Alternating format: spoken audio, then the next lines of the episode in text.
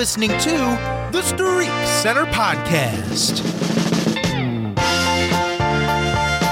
And welcome in, folks, to another edition of the Streak Center Podcast. I am your host, Noah Taluki, and joining me this week, back for his second episode, is freshman Brendan Kantz and a newbie on Streak Center, finally trying to get him into the fold, Brendan's buddy from St. Ignatius High School here in Cleveland, fre- fellow freshman as well, Danny Gibel. Guys, welcome in. Danny, so great to have you here on this uh, on your debut of Streak Center, and uh, really happy uh, you could finally join us and get into the fold of this here in the second semester. Mm-hmm. Yeah, so great to be here. I've heard wonderful things about the Streak Center podcast, and excited to be a part of it.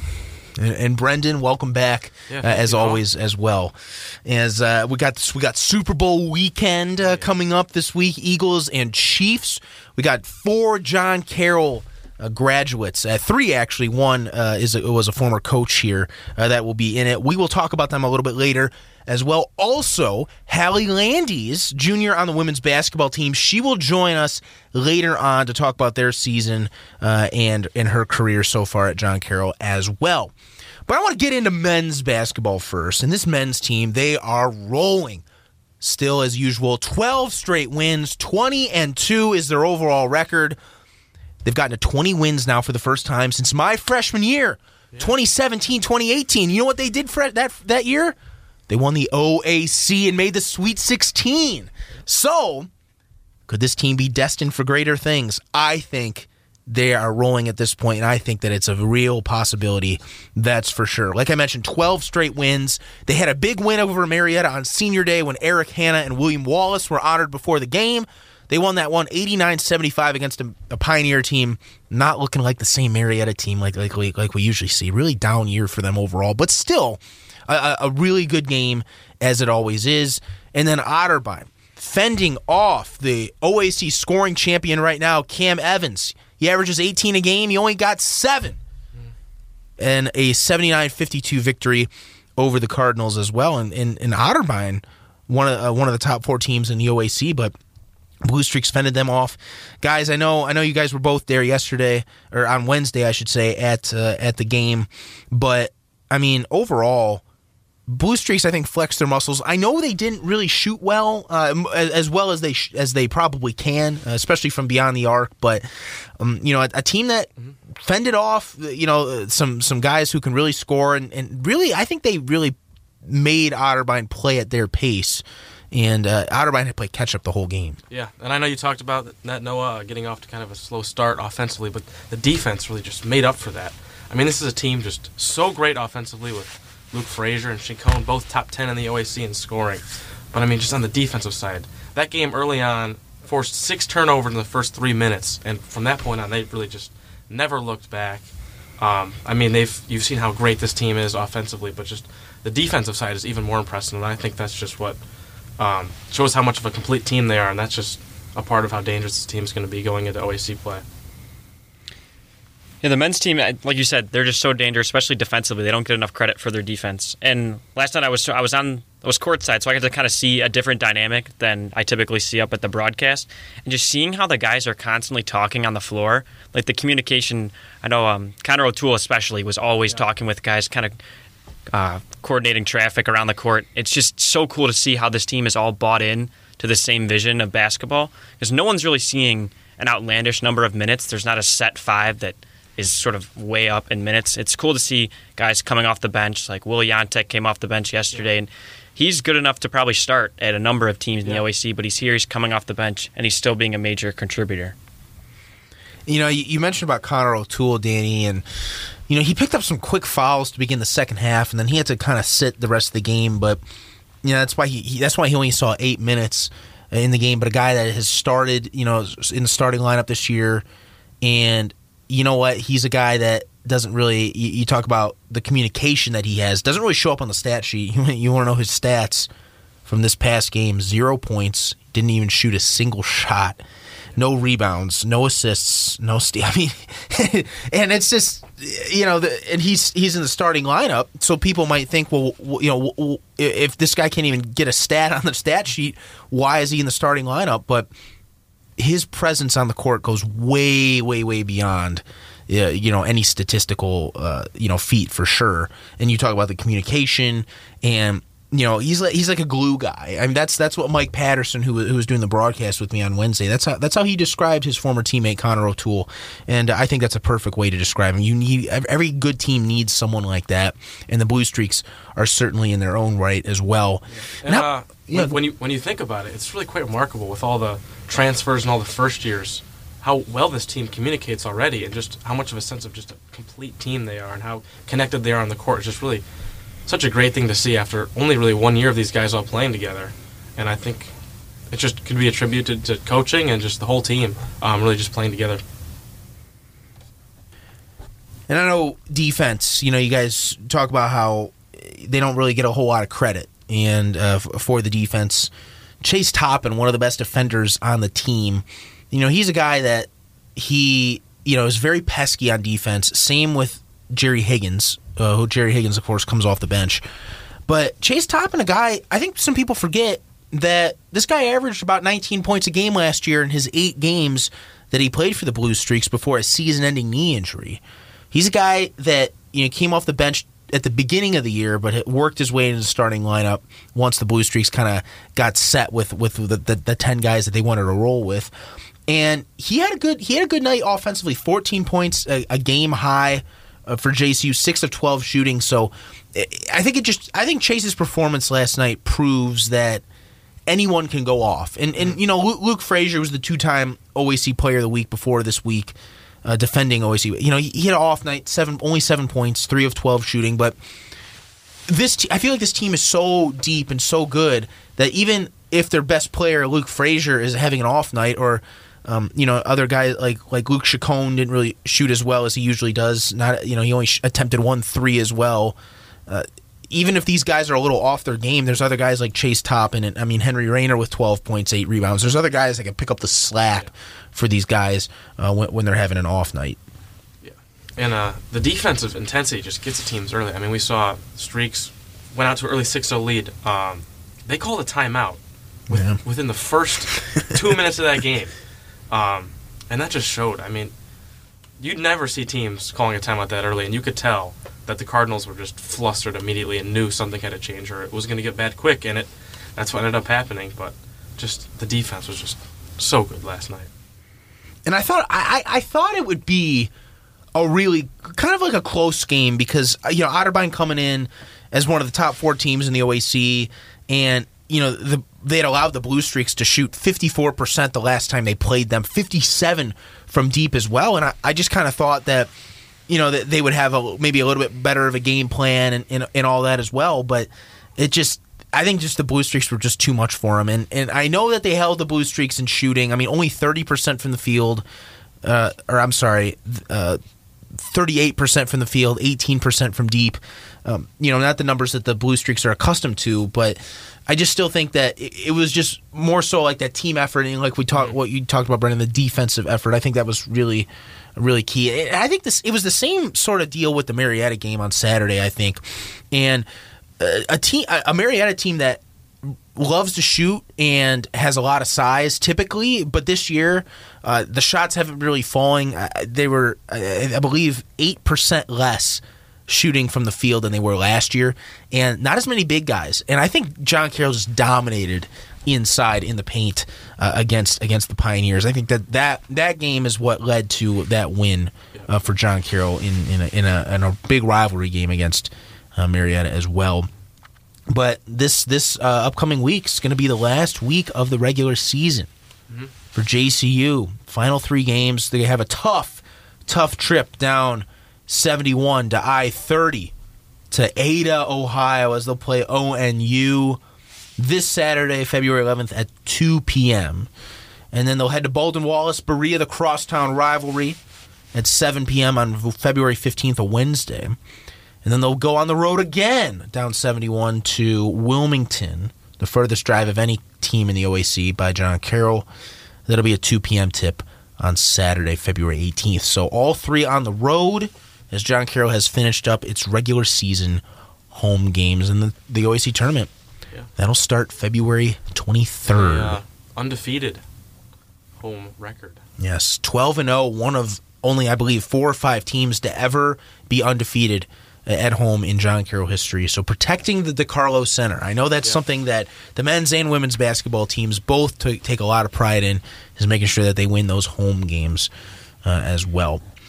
And speaking of women's basketball, and of course, just a reminder, we will have Halle Landies uh, coming on the podcast later on, member of the women's basketball team. Just been an up and down year, and you know they they've lost two straight now, eleven and ten overall, six and eight in OAC play, losing to Marietta on senior day, 75-66, and then a nail biter against Otterbein, just a heartbreaker, sixty-two to sixty-one uh, at the end there, and I mean, watching watching them play against Marietta, uh, you could just. I mean, I think there was times that you could just see that you know the lack of inexperience or the lack of experience, I should say, and I think just overall, just it, that's kind of just been the story of their season. Just not enough, not enough older players, uh, just a lot of youngsters. But as Halle will mention later, is talk about how you know, she's there to mentor them and, and, and guide them uh, for the for the coming years. Uh, but in senior day, as I mentioned, Jalen Hoffman, Kaylin Underwood, and Christina Pastorell were uh, all honored before the game as well. Yeah, uh, women's basketball team. I know it's hard hard to criticize them at all just for the youth and inexperience, but the, they issue, the one issue I think is just uh, getting off to slow starts. But other than that, they've been really good and just looked so encouraging recently. Um, against Marietta, that was a game where in the first half just looked like that one might have been a blowout on not coming out on our end. Um, but they came back and ended up getting that to a one point game in the second half, which is unfortunately, even though it, it was just a little bit too much of too little too late, um, just a really encouraging finish to that one.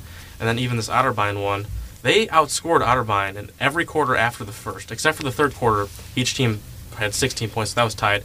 But they outscored the Cardinals 19 to 15 in the fourth quarter and 15 to 14 in the second. Just a, just the first quarter um, they got outscored 17 to 11 was really the difference in that game. But the way they've been playing in the second second half the second half of these games has been super encouraging, um, and is a good sign for good things to come here in the future for this young team. It's definitely been sort of this thing all season. Like we we talk so much about the youth of this team. Only two seniors and then one graduate transfer. It's it's so tough for them to like, to put together a complete game because we've seen flashes sort of all year long. One game I remember was Capital a couple weeks ago. John Carroll allowed 12 points in the first half, and they were up 31 to 12 at the end of the first half mm-hmm. Again, against a Capital team that beat them by 30 earlier in the season. Yeah. And then they sort of faded in the second half, and Capital made it a game, but then they were able to close it out. But just the the fight and the dog is there with this yeah, women's team, definitely. and the young the guy, the young girls in this team rather they have kind of experienced what it's like to win close games, but they've also experienced what it's like to lose close games. Yeah. So I think that experience that they're gaining now is going to prove so valuable. Maybe not this year, but it's definitely going to pay off for, for them in the years to come. Yeah, that consistency is going to come with experience, like you said. So definitely just very encouraging to see the way they've responded to adversity in these games.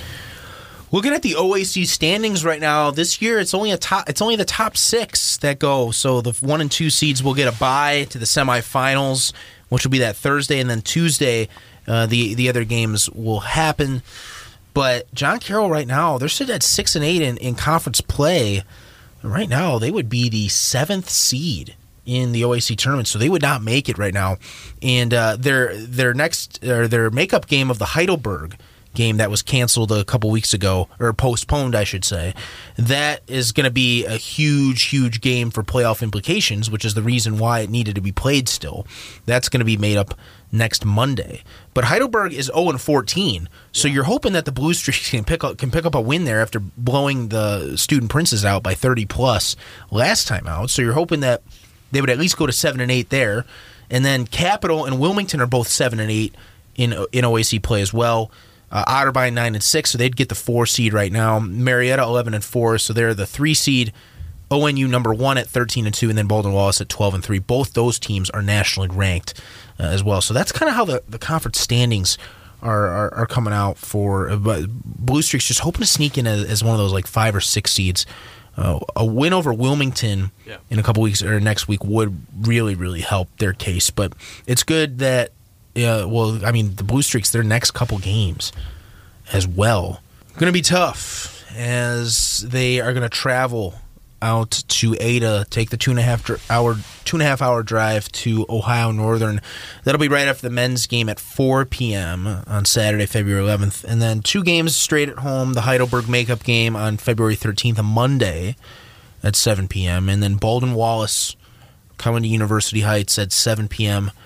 on February 15th, a Wednesday, and then they'll head to Wilmington for a doubleheader with the men's team before and the women's team playing at 4 p.m. after. So these next four games, extremely crucial to see if the Blue Streaks can wrap up one of those five or six seeds to sneak in to this season's OAC tournament. Should be really exciting, especially with those two home games coming up. And, and anytime Baldwin Wallace yeah. comes to town, it's going to be an exciting game with a. Uh, against uh, Cheri Harrer's squad, uh, who's now in her 34th season as uh, as Baldwin Wallace's head coach.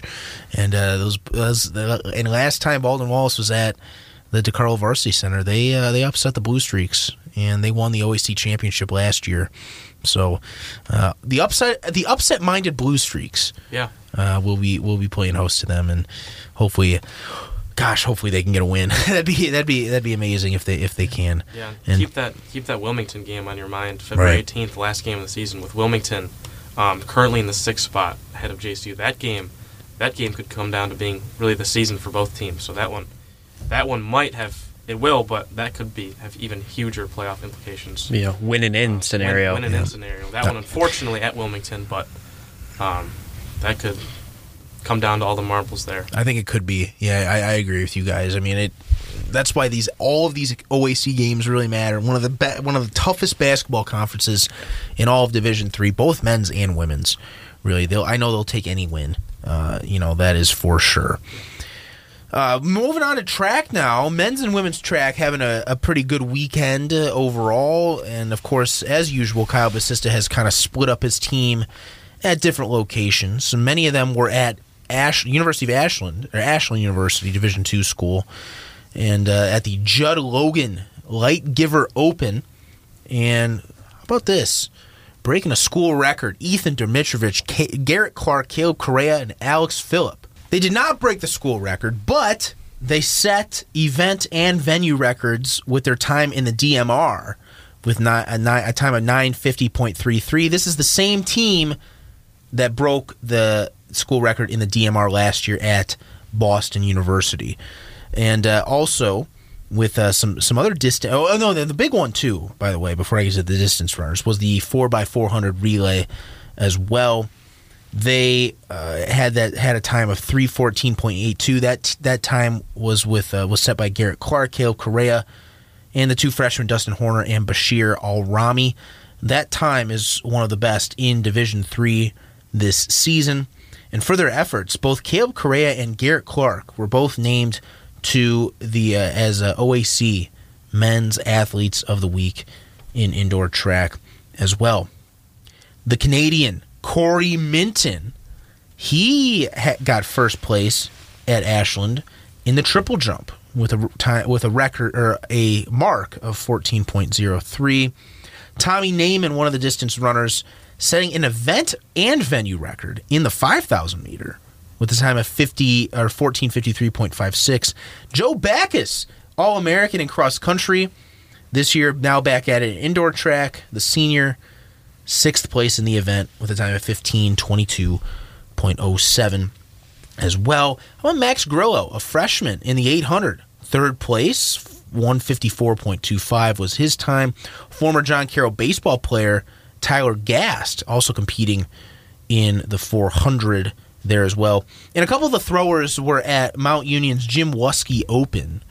And Zach Safarsky and Matthew Russo leading the way with a 10 and 11 finish in the weight throw.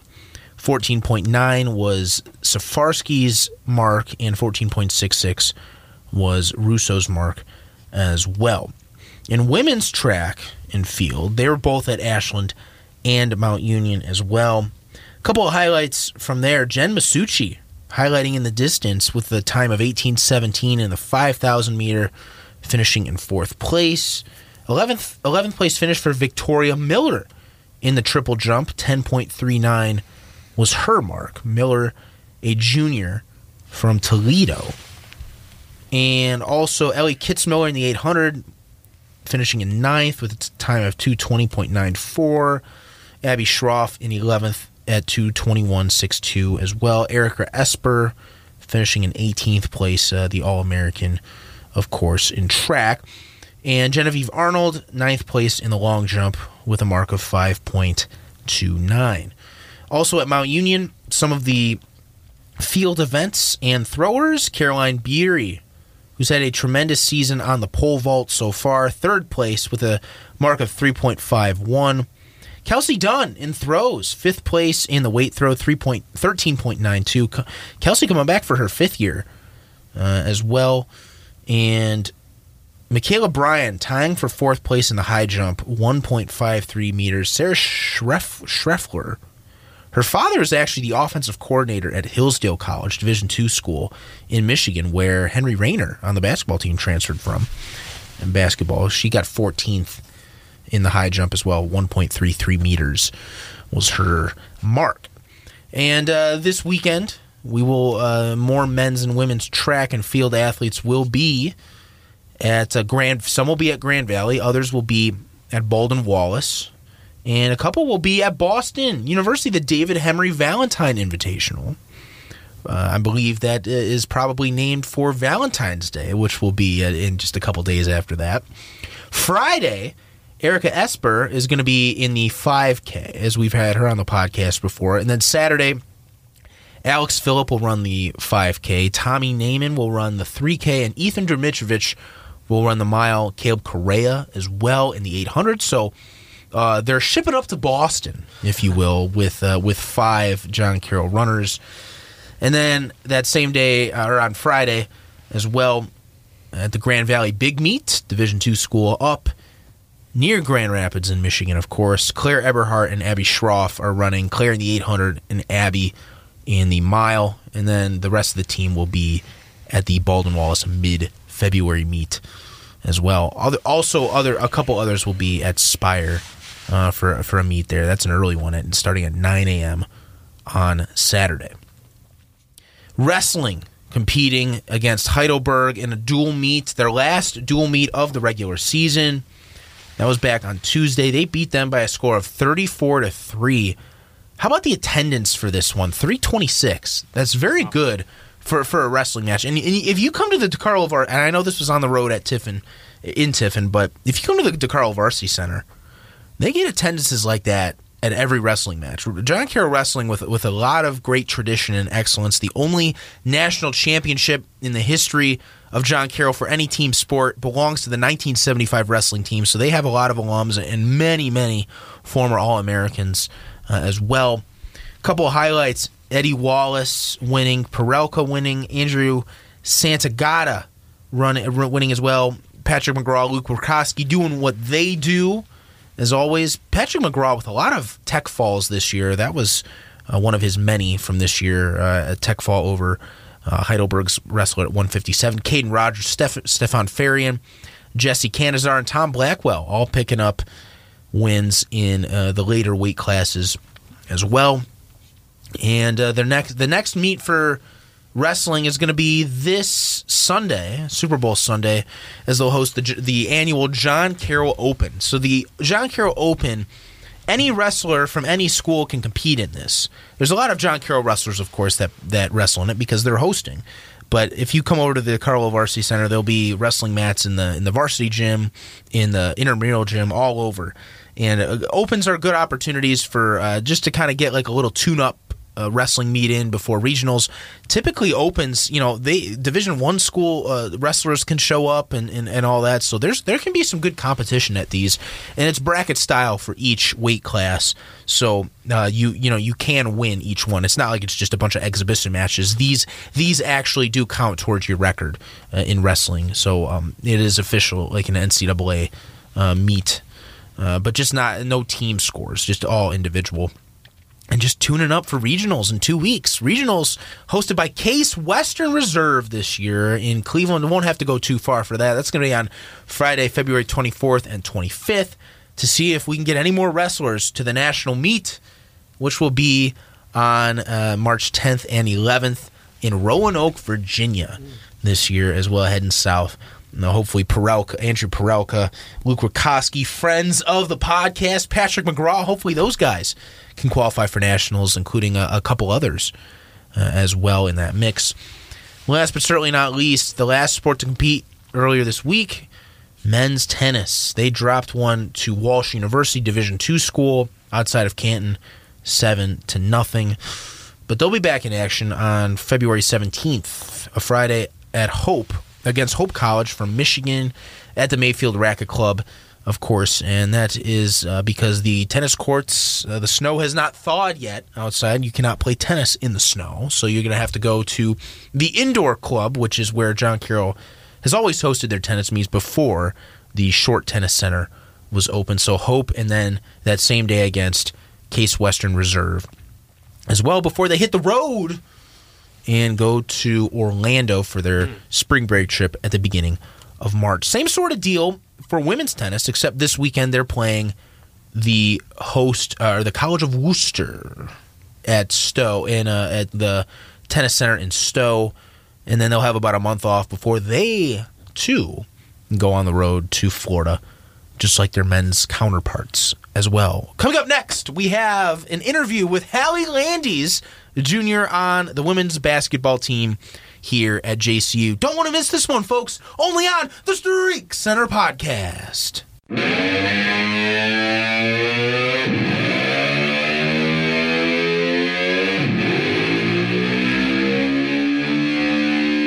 You're listening to Streak Center on JCUSports.com. Be sure to follow us on Twitter at StreakCenterJCU to stay up to date on guests, episodes, and more. Now, let's get back to the show.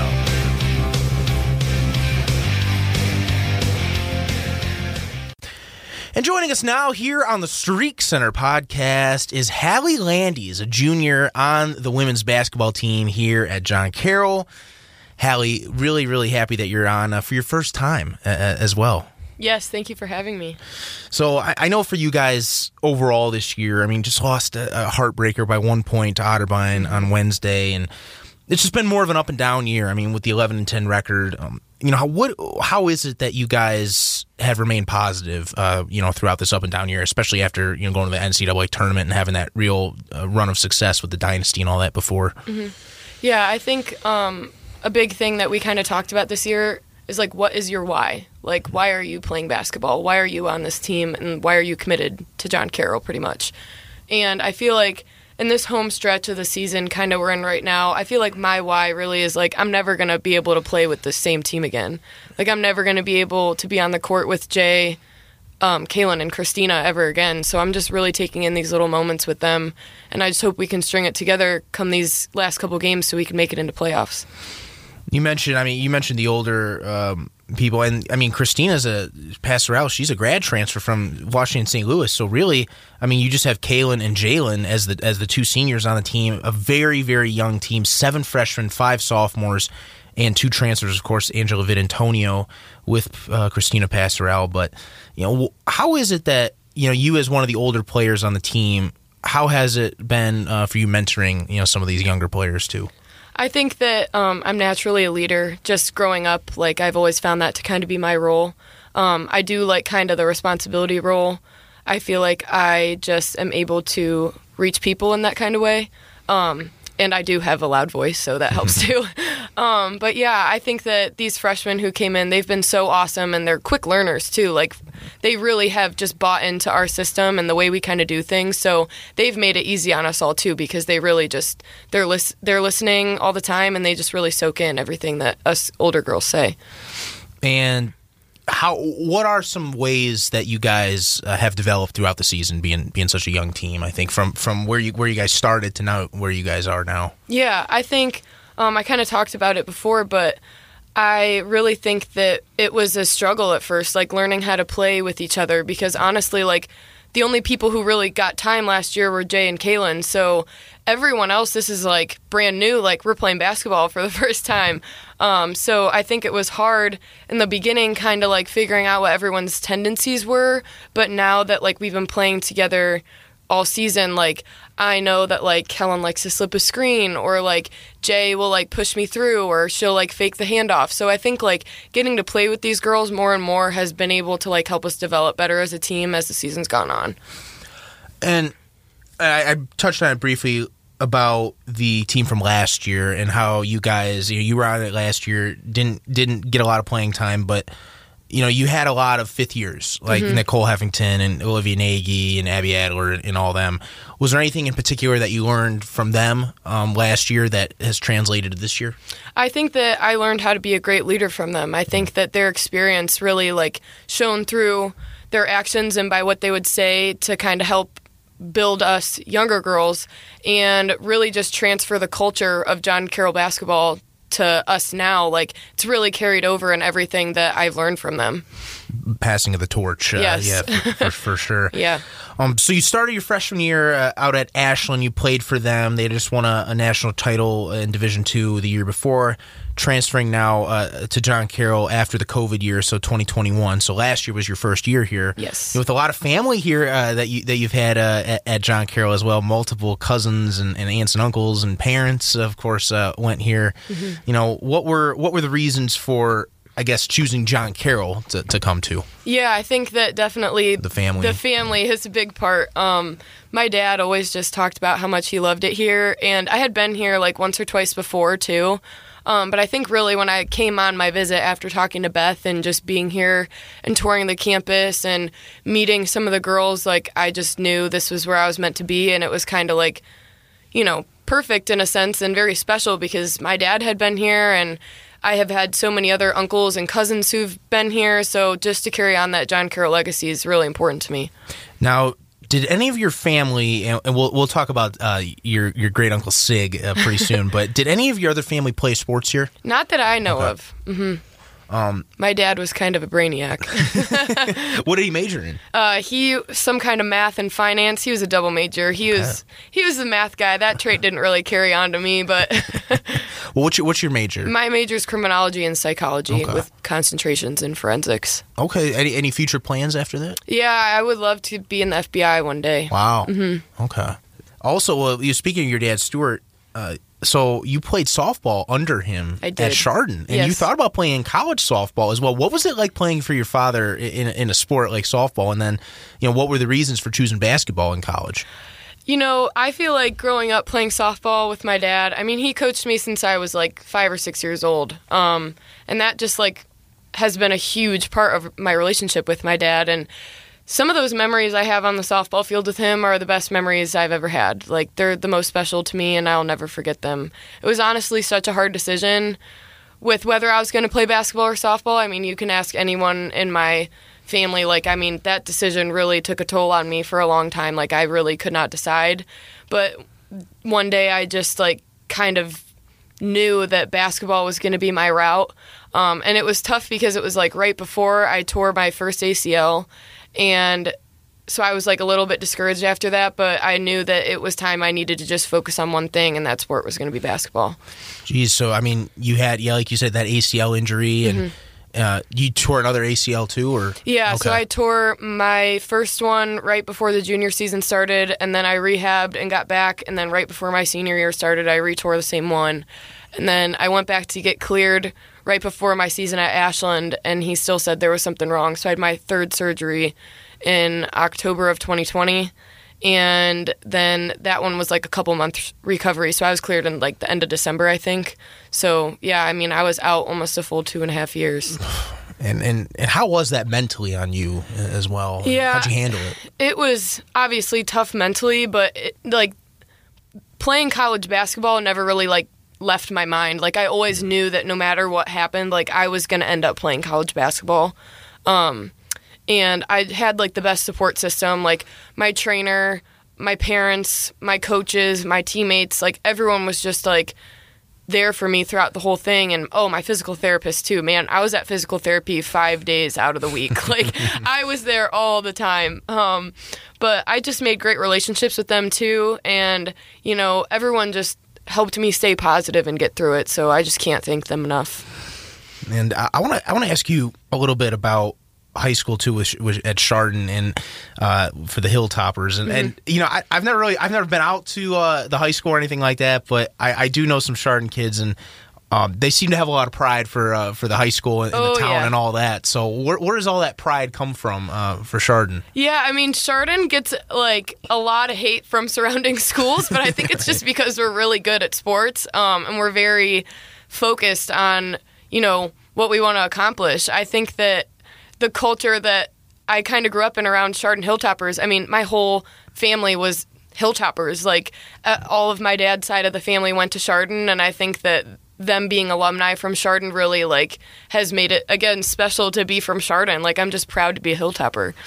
Excellent football team there as yes. well. Two time uh, or they've won two state championships I think in the last three years yeah. as well. So. The first state championship team my uncle was actually on. Oh wow! Yeah, oh, back in that. the 80s or 90s, yeah. There was, gosh, there was a coach that was there for a long time too. I think back then. I think you're it's right. one of those like they've only had three coaches since 1969 or yes. something like the Steelers uh, a little bit, yeah, as well. But I touched on it a little bit earlier about your uncle, great uncle Sig Holowanko.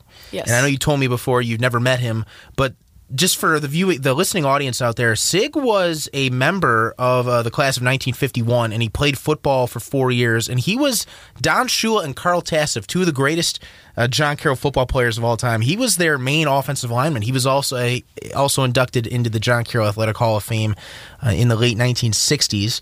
Uh, is there? He was drafted in the sixth round by the Green Bay Packers, by the way, too. If that's something you didn't know, I about. did not know that. He did not play in a regular season game though. Okay. Uh, in 1951, uh, but and he served in the U.S. Navy later. Um, is there anything that you know about him just from stories or, or, anything like that that your family shared?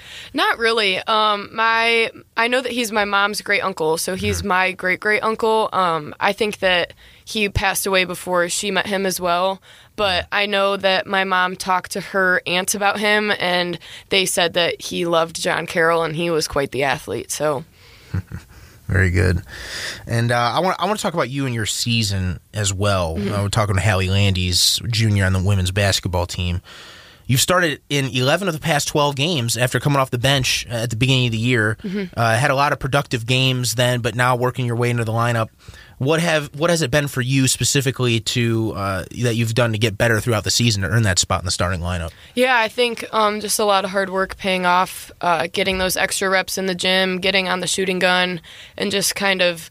I mean, like I said, I hadn't really played junior year or senior of high school. Then at Ashland, I only got in like a couple games, and last year I only got in a couple games. So this is like my first real year of playing competitive basketball since my sophomore year of high school. Like that's, I mean, that was five years ago. So it's it's a lot to go back and like think about that, but I think that kind of I just had to get used to the game again. Like I had to get used to being on a court, getting used to, you know, playing with other people again and kind of get my basketball IQ back in a sense. So I think that the first couple games like helped me do that and now that we're like kind of in this home stretch, I've kind of like settled down and I know my role. And I want to ask you too about the two new assistants on the team, Kelsey Michaels and Mark Mar- uh, Mike Marcinko, uh, who are new additions. Of course, uh, last year we had Bob Boer, uh, who who's who's kind of retired, I guess, uh, mm-hmm. from from JCU, and then uh, also, oh my gosh, I'm thinking Michaela Barnes from two years ago, but uh, it was uh, Casey Carter. that's that's right, Carter. Yes, yeah. yeah. Carter played at Michigan State uh, as well. But you know how how have they been um, to help with with not only you but the team's development this year? Yeah, Kelsey and Mike are honestly awesome. I've actually known Kelsey for a while. Mm. Um, she coached my sister's AAU team growing up, and then I kind of worked like a couple camps with her at TNBA because that was my AAU program as well. But she's awesome. She's like our hype man. She really has like all the energy in the world and she just brings it every day. Um, and Mike is just the best. I honestly love him so much. He pulls me aside every halftime and is like, "You're good, kid." Like if I've missed a couple shots, like he's always the one who's like, "Get out of your head and keep shooting." And then even after some games, he'll like go back and watch film and be like, "Here's what you did wrong here," or "Here's when like here's a shot when you didn't set your feet." Like he's just there for me and he's just in my corner and I just really appreciate him. And final question for you, Halle, uh, just what well, and I know I mentioned before, you guys are 11 and 10, kind of in the middle of the pack of the OAC right now. But what's it going to take these last couple games? I mean, Ohio, uh, yeah, Ohio Northern this weekend, mm-hmm. and then back to back with Baldwin Wallace uh, as well, two of the top teams in the country now. Yeah, and then you got Wilmington to close out the regular season, who you guys lost to uh, at the first time you guys played them. What's it going to take these last three games to gain some momentum before uh, the OAC tournament in two weeks? Yeah, I think we really just have to play together and just string a couple good things together. We got to get like a lot of stop score stops and just everyone needs to play composed and we just got to have each other's backs even when things go wrong. I mean, playing against two top in the country teams like things are going to go wrong. They're going to score. We know that, but we just got to stay together and just string together the little things so we can fight back against them. And I just I think we have it in us. We just got to believe it. Halle Landies, junior on the women's basketball team. Halle, thanks so much for joining us, and uh, best of luck the rest of the season. Yeah, thank you so much for having me. You're listening to Streak Center on JCUSports.com. For the latest news on all things JCU Sports, follow us on Twitter, Instagram, and TikTok at JCU Sports, or visit JCUSports.com. Now, let's get back to the show.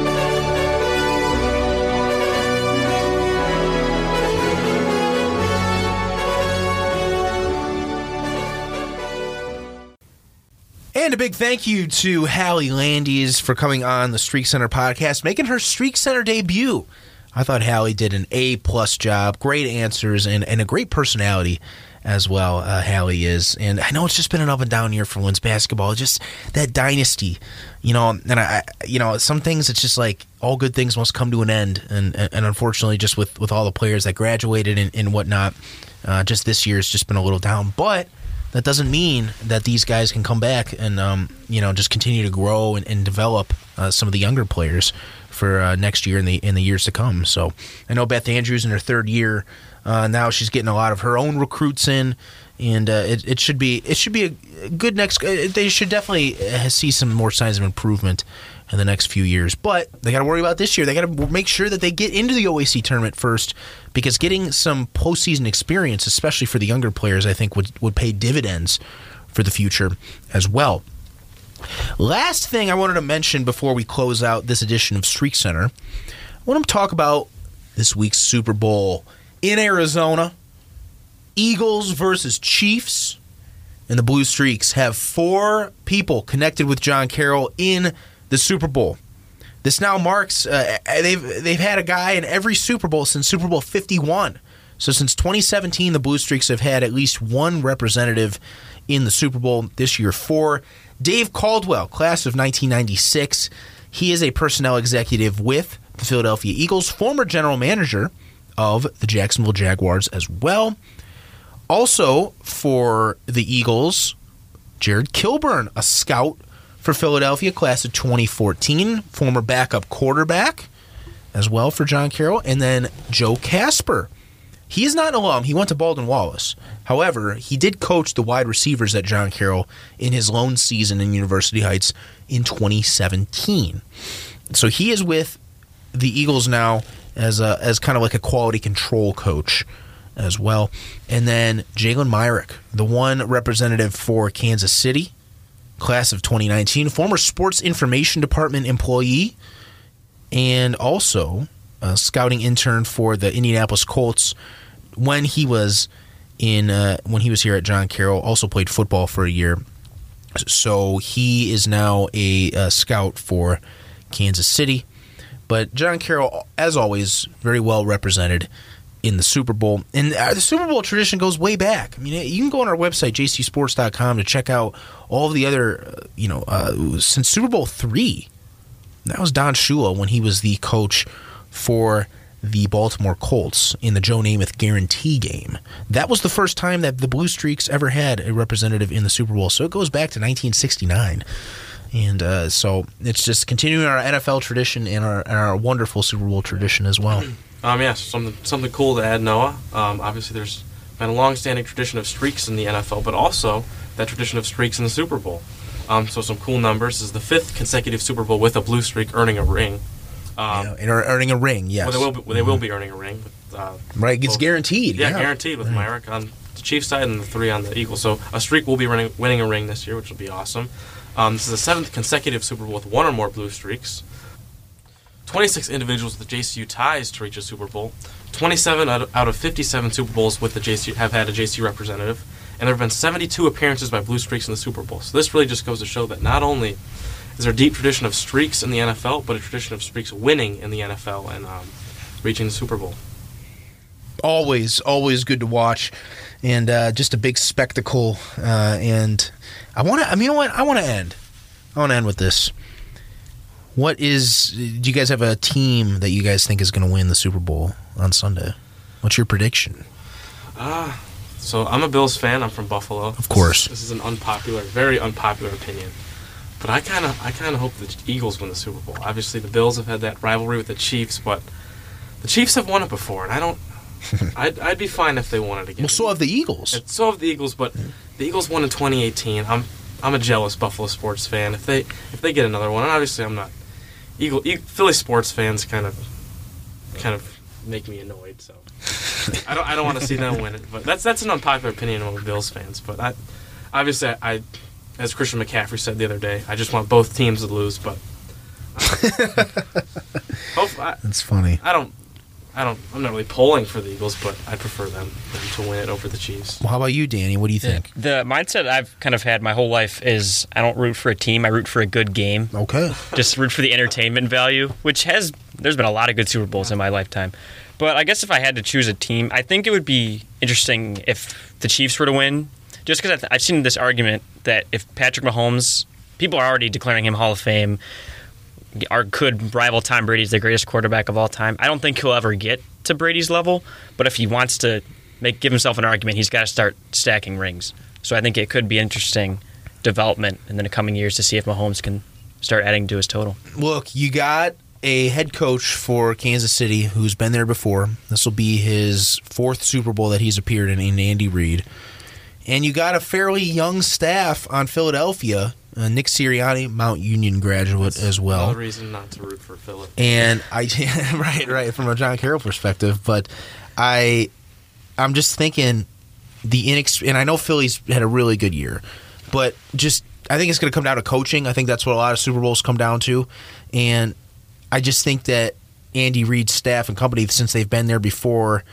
I, I really think that's going to play a big factor, and I, I see the Chiefs winning. I'm not saying that it's going to be a blowout, but I think it's still going to be a good game, but I think in the end the Chiefs will win based on just more experience in the coaching staff. I just Sirianni being there for the first time, especially in just his second year as well. We saw Zac Taylor in his second year last year; they lost the Super Bowl. I mean, so I just think that uh, you know the coach Andy Reid with more experience as a head coach will get the job done, and, and Mahomes will win his second Super Bowl, and Andy Reid will go down. And he he is, but will uh, officially be cemented as one of the all-time great coaches as well. But uh, yeah, it's uh, it'll it'll be a lot of fun. Rihanna is doing the halftime show as well. It's gonna be on Fox there at six thirty p.m. out in the beautiful desert of Arizona. Make sure to check out jcusports.com for all the latest John Carroll sports updates. Also, follow Streak Center on Twitter. Yes, we do have a Twitter, folks, at Streak Center JCU.